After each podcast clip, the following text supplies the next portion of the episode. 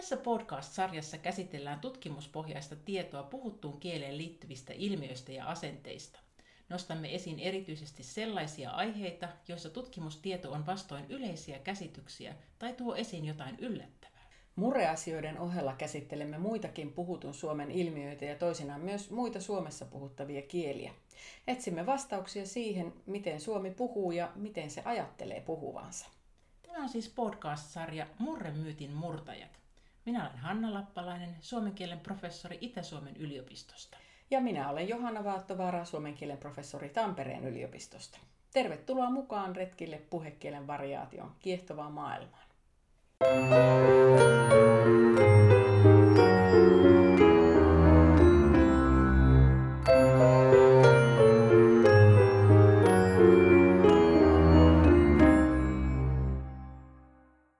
Edellisessä jaksossa Itä-Suomen yliopiston opiskelijat kertoivat omien projektitöidensä pohjalta nuorten murrekäsityksistä. Tutkitut nuoret olivat eri puolilta Suomea. Tämänkin kertainen haastattelu on tehty Itä-Suomen yliopistossa, tarkkaan ottaen Joensuussa. Ja se sopii erinomaisesti tämänkertaiseen aiheeseemme, kun keskustelemme Itä-Suomen monikielisyydestä. Kun puhutaan Suomen monikielisyydestä, harva ajattelee ensimmäisenä Itä-Suomea, mutta mitä kaikkea jännittävää nouseekaan esiin, kun ilmiötä tutkitaan tarkemmin. Tänään päädymme taidetunneilta Twitterin kautta aina hautausmaalle saakka. Oppaaksi tälle matkalle on lupautunut Leena Kolehmainen, joka toimii saksan kielen professorina Turun yliopistossa. Tervetuloa mukaan Murremyytin murtajilleena. Kiitos paljon kutsusta tulla mukaan tähän tosi mielenkiintoiseen haastattelusarjaan. Ja sä oot siis töissä Turussa Länsi-Suomessa. Kertoisitko tässä nyt kuulijoille, että mikä on sun omaisuudet tähän Itä-Suomeen, josta me tänään puhutaan? Joo, mä oon tosiaan työskennellyt Turussa nyt vuodesta 2017 alkaen, mutta olen alun perin kotoisin Itä-Suomesta, tarkalleen ottaen Varkaudesta. Ja saksan kieli opiskelu ensimmäisenä ja sitten myöhemmin tutkimus ja työ on vienyt mua uran aikana eri paikkakunnille Suomessa ja nyt sitten olen töissä Turussa. Mutta Turkua ennen niin olin useita vuosia töissä täällä Joensuun kampuksella Itä-Suomen yliopistossa ja kaksi vuotta sitten Joensuun yliopistossa Savonlinnan kampuksella. Ja mun kotihan on edelleen myös, perhe asuu Itä-Suomessa, eli pendelöin Turkuun säännöllisesti. No meidän tämänpäiväisen keskustelun tämmöisenä pontimena on viime vuonna ilmestynyt kirja Ääniä idästä, näkökulmia Itä-Suomen monikielisyyteen. Tämä artikkelikokoelma ilmestyi aika lailla tasan vuosi sitten suomalaisen kirjallisuuden seuran kustantamana. Ja sä oot toimittanut tämän kirjan yhdessä Helka Rionheimon ja Milla Uusituvan kanssa. Me saadaankin Helka ja Milla sitten vieraksi tähän podcastin seuraavaan jaksoon kertomaan Karjalaa koskevasta tutkimuksesta, mutta tänään me luodaan vähän yleisempiä silmäyksiä Itä-Suomen monikielisyyteen. Sä oot luvannut myös kertoa omasta tutkimuksestasi, jota olet tehnyt Varkauden hautausmailla. Kuten jo edellä totesin, niin monikielisyys ei varmasti enemmistön mielessä ensimmäiseksi yhdisty Itä-Suomeen. Ja onkin ihan totta, että erityisen paljon eri kieliä puhutaan pääkaupunkiseudulla ja vanhastaan Suomen länsirannakko ja lounaiset saaristoalueet ovat olleet vahvasti ruotsinkielisiä ja vähintäänkin kaksikielisiä. Ja pohjoinen taas tunnetaan saamenkielten kohtauspaikkana. Mutta entä sitten tämä Itä-Suomi? Kirjan te kirjoitatte, että kirjan liikkeelle sysänneenä voimana oli halu haastaa yleinen käsitys Itä-Suomen yksikielisyydestä. Mistä tällainen missio lähti oikein liikkeelle? Joo, kieliin tosiaan tuntuu liittyvän aika paljon erilaisia uskomuksia ja tällaisia vähän myyttejäkin. Ja tässä Ääniä idästä kirjassa me toimittajat halusimme kyseenalaistaa joitakin tällaisista laajalle levinneistä uskomuksista. Ja yksi tällainen myytti liittyy tosiaan monikielisyyteen, joka usein tunnutaan monen ihmisen mielessä kytkeytyvän erityisesti nykyaikana suuriin urbaaneihin ympäristöihin, suuriin kaupunkeihin. Ja Suomessahan tällaiset kaupunkiympäristöt isommat niin sijaitsee pääasiassa Etelä- ja Länsi-Suomessa. Mutta ääni- ja idästä kirja tosiaan keskittyy itäsuomalaisiin ympäristöihin, kaupunkimaisiin ja vähän maaseutumaisempiinkin. Ja kaikissa näissä ympäristöissä, joita me kuvataan, niin on käytetty historiassa tai käytetään edelleen nykyisyydessä eri, eri kieliä. Eli Ääniä idästä kirja yrittää tehdä näkyväksi eri kielten puhujia ja käyttäjiä eri aikoina historiassa ja nykyisyydessä. Eli ehkä tällaisella yleisemmällä tasolla me toivotaan, että tämä meidän kirja osallistuu tällaisen myytin purkamiseen, jota tutkijat ovat kutsuneet yksikielisyyden harhaksi. Ja tällä harhalla tarkoitetaan sellaista aika laajallekin levinnyttä uskomusta siitä, että yksikielisyys olisi tavallinen ilmiö ja odotuksen mukainen ilmiö, ja monikielisyys taas jotain epätavallista, harvinaista ja poikkeuksellista. Eli toivottavasti tämä ääniä idästä kirja tuo lukijoille e, esille sen, että monikielisyys on Itä-Suomessakin ihan tavallinen ja kaikkialla läsnä oleva ilmiö. Näissä kirjan artikkeleissa monikielisyyttä tarkastellaan erilaisten aineistojen kautta ja artikkelit onkin jaoteltu eri osastoihin niissä käytettyjen aineistojen ja tutkimusmenetelmien perusteella. Minkälaisia aineistoja ja menetelmiä tutkijat on käyttänyt päästäkseen kiinni tähän Itä-Suomen monikielisyyteen? Joo, tämä on aika kiinnostava kokonaisuus, eli melkein jokaisessa artikkelissa tässä kirjassa käytetään hyväksi erilaisia aineistoja ja menetelmiä. Ja kirja havainnollistakin siten, miten monella eri tavalla yksilöiden ja yhteisöjen kielistä ja kielenkäytöstä on mahdollista saada tietoa.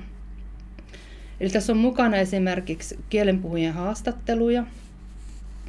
Yksi tutkija on videoinut harrastajatanssiryhmän harjoituksia, joihin hän osallistui, ja hän analysoi niitä videoituja vuorovaikutustilanteita näissä tanssiharjoituksissa. On kielenpuhujien arjen havaintoja, eli mitä kieliä henkilö käyttää eri tilanteissa arjessaan. Yhdessä artikkelissa analysoidaan päiväkirjoja, toisessa analysoidaan tällaisia mm, muistelmia, osa niistä julkaistuja, osa julkaisemattomia. Yhdessä artikkelissa tarkastellaan, millä kielellä Itä-Suomesta lähetetyt twiitit on Twitterissä julkaistu. Ja sitten tosiaan on oma artikkelini, jossa tarkastelen valokuva-aineistoa, jossa, on, jossa valokuvat kuvaa hautausmaiden hautamuistomerkkien kirjoituksia. Ja lisäksi yhdessä artikkelissa tutkijat käyvät läpi erittäin mittavan määrän aikaisempaa historian tutkimusta. Ja tällä menetelmällä he onnistuu kokoamaan yhteen aikaisempien tutkijoiden havaintoja, ehkä tämmöisiä hajanaisiakin havaintoja eri kielistä ja niiden käytöstä eri tilanteissa. Ja tällä tavalla he niin kuin sitten näistä yksityiskohdista, sirpaleista kokoavat isompaa kuvaa kielellisestä todellisuudesta. Mitä kieliä sitten tässä tarkastelussa oikein kuoriutui esiin, kun käytettiin näin monia menetelmiä? Joo, no nämä kielet, joita tarkemmin tarkastellaan tässä, näissä artikkeleissa tässä kirjassa on englanti, espanja, karjala murteineen, kirkkoslaavi, puola, ranska, ruotsi, sar, saksa, serbia, suomi ja suomen kielen murteet ja venäjän kieli.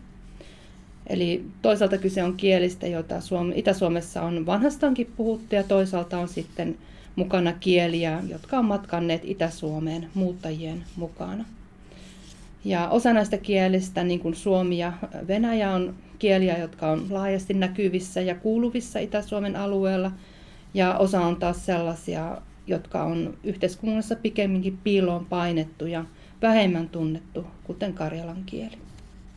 Tuosta Karjalasta me puhutaankin sitten tarkemmin seuraavassa jaksossa, niin me voidaan sivuttaa tässä jaksossa ja, ja tarkastella vähän nyt muutamia muita kieliä ja niiden käyttöä.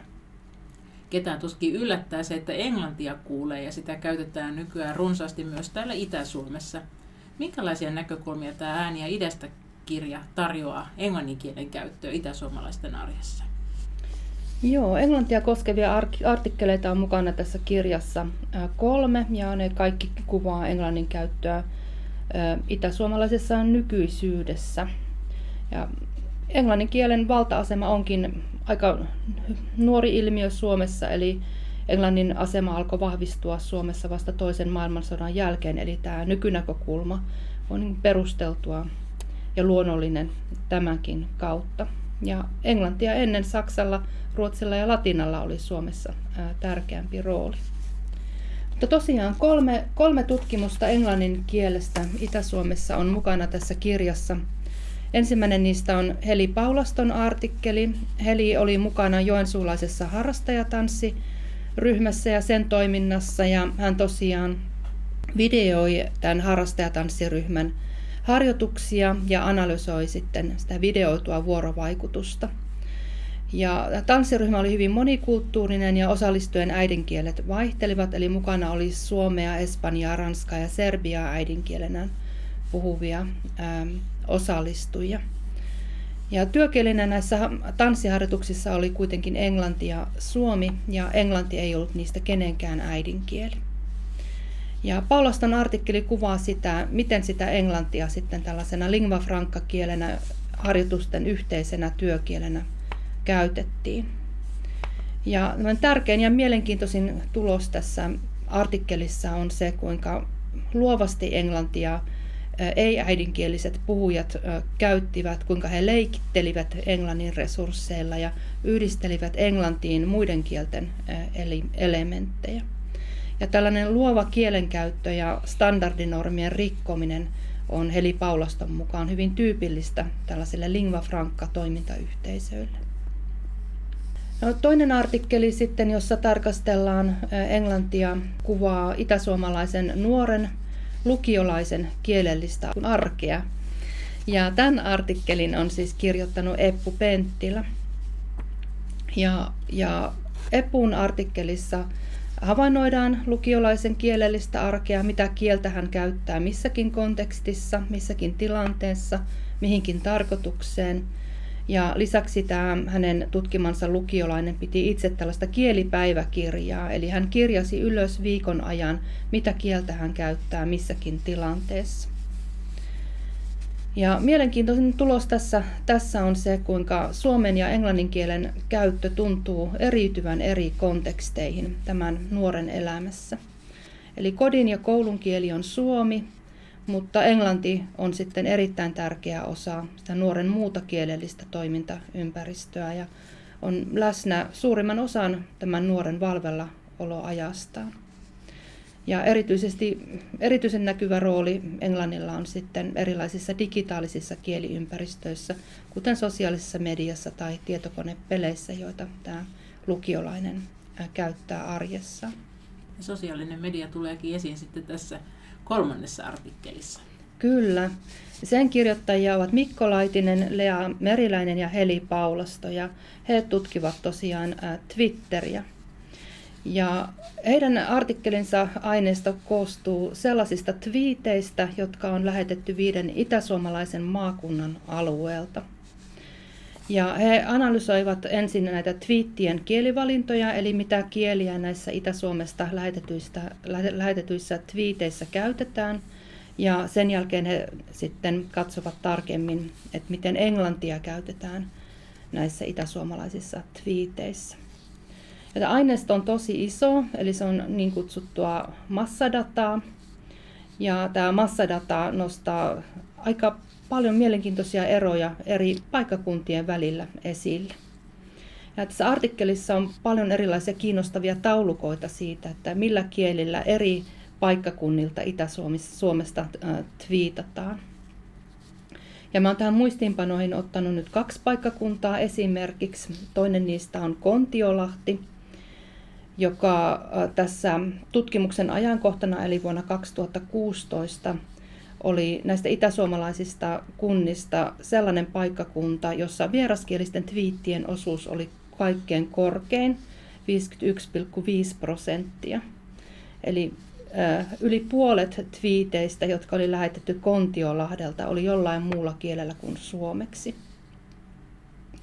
Ja tämä toinen esimerkki, jonka olen poiminut näihin muistiinpanoihin, on Mikkeli, Eli se oli vuonna 2016 paikkakunta, josta lähetettiin eniten englanninkielisiä twiittejä.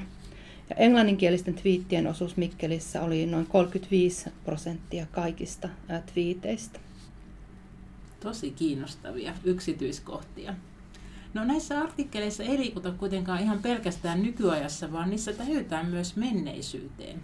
Ja yksi näistä tapaustutkimuksista koskee sodan aikana tulkkeina toimineiden päiväkirjamerkintöjä. Mitä nämä merkinnät kertoo saksan kielen käytöstä? Voisitko vähän valottaa tässä Pekka Kujamäen tutkimustuloksia? Joo, Pekka Kujamäen artikkeli tässä teoksessa liittyy tosiaan hänen tutkimushankkeeseensa, isompaan projektiin, joka hänellä oli täällä Itä-Suomen yliopistossa, kun hän täällä työskenteli. Ja hänen artikkeli käsittelee monikielisyyttä sodan näkökulmasta. Ja tarkasteltavana tässä on, tai tällaisena viitekehyksenä, kontekstina tässä artikkelissa on Suomen ja Neuvostoliiton välinen jatkosota ja osin myös sitten Suomen ja Saksan välinen Lapin sota.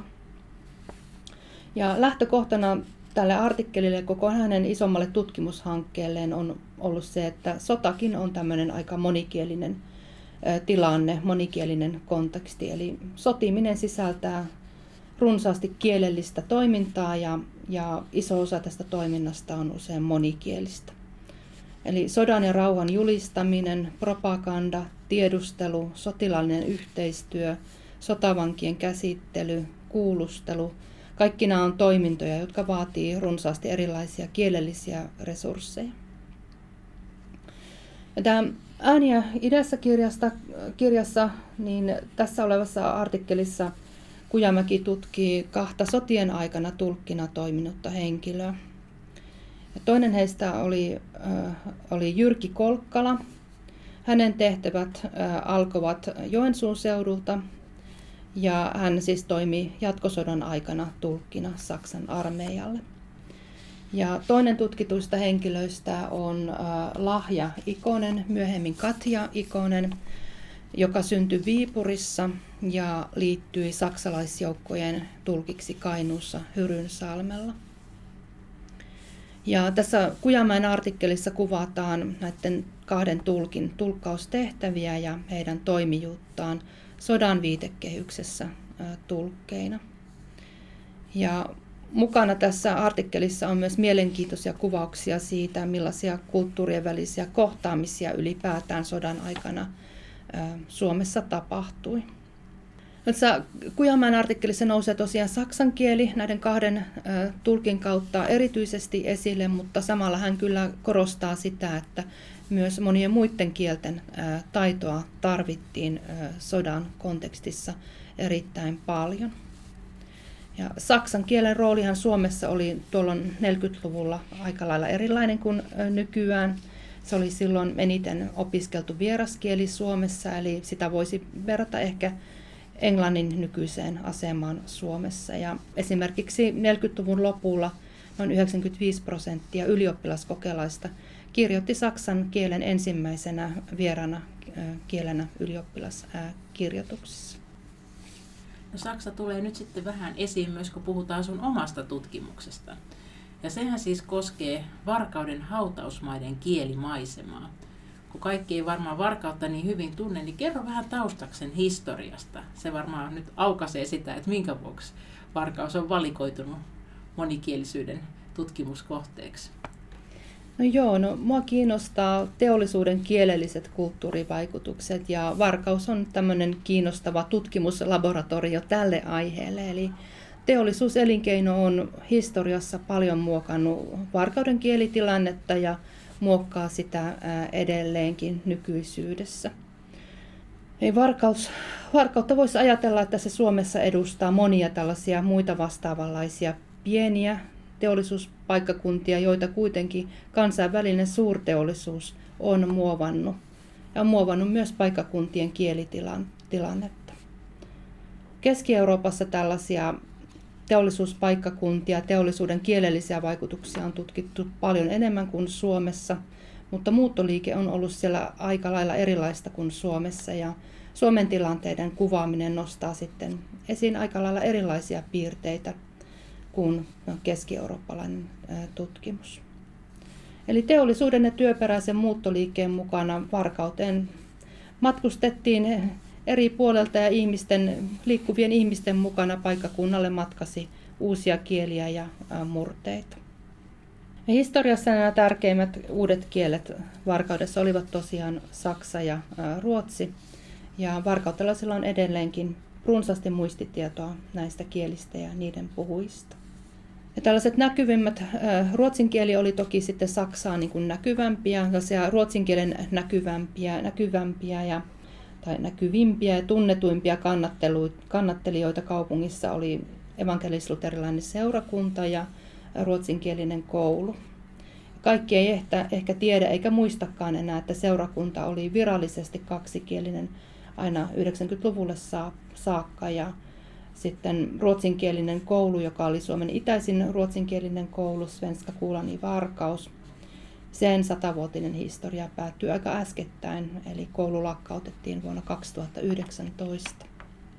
No luulen, että aika harva tulee ajatelleeksi, että hautausmaalla olisi jotakin annettavaa kielen tutkijalle, mutta sä oot ilmeisesti vähän toista mieltä, kun olet perehtynyt sen kielimaisemaan. Miten sä innostuit hautausmaasta tutkimuskohteena ja miten oot tutkinut sitä? No tämä idea syntyi ihan tällaisella perinteisellä hautausmaa-kävelyllä, kun puolisoni kanssa oltiin lenkillä ja käveltiin yhden varkauden hautausmaan poikki. Ja saman aikaan mä olin sitten alustavasti tutustunut vähän kielimaisematutkimukseen ja sitten siellä kävelyllä tuli mieleen, että hautausmaita voisi tosiaan lähestyä kielimaisematutkimuksen näkökulmasta. Ja näin tutkijat on aikaisemmassa tutkimuksessa tehnytkin, eli esimerkiksi USAssa, Pohjois-Amerikassa on tutkittu erilaisia hautausmaita, jotka on omistettu, jotka muistaa ja muistelee Yhdysvaltoihin muuttaneita maahanmuuttajia Euroopasta. Eli kielimaisematutkimuksessa tutkijat on kiinnostuneita julkisista tiloista ja julkisissa tiloissa näkyvästä kirjoituksesta. Ja tyypillinen tutkimusasema on sellainen, että tutkija liikkuu kameran kanssa jossain rajaamassaan, valitsemassaan tilassa jollain alueella ja dokumentoi kameralla kaiken kirjoituksen, minkä näkee siinä maisemassa ja sitten analysoi sitä kirjoitusta, millä kielellä se on ja millaista kirjoitusta se on, millaisia tekstejä ne on. Ja aikaisemmassa tutkimuksessa on esimerkiksi analysoitu erilaisten virallisten tahojen tuottamia kylttejä, esimerkiksi kadunimikylttejä, niiden kielivalintoja, metroasemien kylttejä, virastojen ja rakennusten kylttejä. Tutkijat on tarkastellut erilaisten kaupallisten tahojen tuottamia kylttejä, kuten liikkeiden, ravintoloiden tai palveluiden kylttejä tai niiden mainostekstejä, niiden kielivalintoja – ja osa tutkijoista on taas ollut kiinnostunut tällaisista maisemassa näkyvistä laittomista teksteistä, kuten graffiteista tai tägeistä tai tarroista. Eli mitkä kielet näkyy maisemassa, miksi, kenen, kuulu, kenen ääni tai kieli ei kuulu, ei tule näkyviin ja miksi, ja mitä se maisema ylipäätään kertoo yhteisön kielitilanteesta, kenen ääni on vaiennettu. Nämä on ollut tällaisia tutkijoiden tarkastelemia tutkimuskysymyksiä. No mitä se Varkauden hautausmaiden kielimaisema sitten sulle paljasti? No se oli aika jännittävä tehtävä, eli kiinnostavaa oli, että sinne on paljon taltioitunut menneiden aikojen toimijoiden ja vaikuttajien kieliä. Eli suomen kieli tietysti dominoi maisemassa, kun ollaan Itä-Suomessa, mutta Suomen rinnalla Varkaudessa esiintyy kyllä myös sellaisia hautamuistomerkkejä, joiden kirjoitukset on ruotsiksi, saksaksi – tai venäjäksikin. Ja kiinnostavaa on se, että nämä muut kielet kuin suomi, niin, ja myös itse asiassa suomikin, niin ne esiintyy pääosin vanhoissa hautamuistomerkeissä, eli sellaisissa, jotka oli pystytetty hautausmaalle muistamaan 1800-luvulla tai 1900-luvun alussa kuolleita henkilöitä. Eli siellä on tallella jälkiä näistä menneistä ihmisistä ja heidän, heidän kiel, kielistään – heidän murteistaan, eli ihmisistä, jotka teollisuus houkutteli paikkakunnalle 1800-luvulla ja 1900-luvun alussa. Ja ehkä tällaisena kuriositeettina vertailukohteena voisi sanoa sen, että, että ruotsin kieltä näkyy Varkauden hautausmailla esimerkiksi enemmän kuin kaupungin pääkauppakadulla. Tämäkin saattaa ehkä tuntua monesta yllättävältä, mutta mikä sinut yllätti tässä tutkimuksessa? No yllättävää oli ehkä sellainen asia, joka nyt tuntuu jälkikäteen ihan itsestään selvältä, mutta jota en ollut itse niin kuin osannut jäsentää vielä kovin tarkasti ja miten se niin kuin, tämä yllätys sitten limittyy kielimaisemaan ja kieliin, niin se oli tämä hautausmaa-maiseman muuttuminen ajassa. niin ne hautamuistomerkit alkaa muuttua, kun me siirrytään sieltä menneisyydestä kohti nykyisyyttä. Eli siellä maisemassa niin kun on ikään kuin tällaisia erilaisia ajallisia kerrostumia riippuen siitä, milloin se hautamuistomerkki on pystytetty. Eli niissä vanhoissa hautamuistomerkeissä on tosiaan paljon enemmän kirjoitusta kuin nykyisissä hautamuistomerkeissä. Siellä on painajien ammatteja, muistovärssyjä, kuolinsyitä ilmoitettu, paikkakuntia, joilta henkilöt on kotoisin ja, ja niin edespäin. Ja sitten kun maisemassa siirrytään tarkastelemaan näitä uudempia hautamuistomerkkejä, niin kaikki nämä tekstit alkaa, alkaa kadota. Eli jäljelle jää sellainen maisema, joka koostuu vainajien nimistä ja numerisesti ilmoitetusta synnyin ja kuolin ajasta. Eli kaikki tekstit, nämä muut kirjoitukset alkaa kadota ja silloin kun ne tekstit ja kirjoitukset katoaa, niin se tarkoittaa, että nämä tällaiset kaikki kielet, joita me voidaan erottaa sitä maisemasta, niin ne alkaa kadota, kadota myös. Ja tämä kato koskee kaikenkielisiä tekstejä, eli myös ne suomenkieliset tekstit alkaa kadota maisemasta. Ja mä oon mun artikkelissa kuvannut tätä muutosta muistamiskulttuurin muuttumisena, eli hautausmaa ei ole kopio yhteisön kielistä, vaan siihen mitä kieliä näkyy ja miksi, niin siihen vaikuttaa monet muut asiat ja esimerkiksi niin kuin hautausmaalla nämä muistamisen konventiot, millä tavalla sitä muistamistyötä hautausmaalla tehdään. Mä tiedän, että tämä ei ole nyt ainut tapa, jolla sä oot lähestynyt tätä varkauden monikielisyyttä, vaan sulla on muitakin näkökulmia. Mihin sä haluaisit tarttua seuraavaksi? No, tutkimus jatkuu nyt sitten ihan kokonaan erilaisen aineiston parissa, eli Mä oon yhden toisen tutkijan kanssa tuottanut noin 30 haastattelua varkaudessa, eli tavoitteena olisi nyt sitten jatkaa tutkimusta näiden haastattelujen parissa. Eli me on haastateltu 30, noin 30 vanhempaa henkilöä, eli tällaisia ikääntyviä henkilöitä, joilla on vielä tallella paljon kielimuistoja varkauden teollisesta historiasta ja siihen liittyvästä monikielisyydestä. Kuulostaa tosi kiinnostavalta ja ei muuta kuin onnea ja menestystä myös näille suunnitelmille. Ja samalla myös kiitos sulle, kun tulit tämmöisenä kylmänä pakkaspäivänä haastateltavaksi. Paljon kiitoksia Hanna. Jos haluat lukea lisää Itä-Suomen monikielisyydestä, kannattaa tutustua tässä esiteltyyn teokseen Ääniä idästä, jonka on siis kustantanut SKS. Seuraavassa jaksossa jatkamme sikäli saman aihepiirin parissa, että olemme edelleen idässä ja puhumme monikielisyydestä. Huomion kohteena on kuitenkin silloin erityisesti yksi puhujaryhmä, nimittäin karjalan kieliset. Tuoreista Karjalaa koskevasta tutkimuksesta ovat kertomassa professori Helka Rionheimo ja tutkijatohtori Milla Uusitupa Itä-Suomen yliopistosta. Kiitos mielenkiinnosta tänään ja tervetuloa mukaan jälleen uudestaan.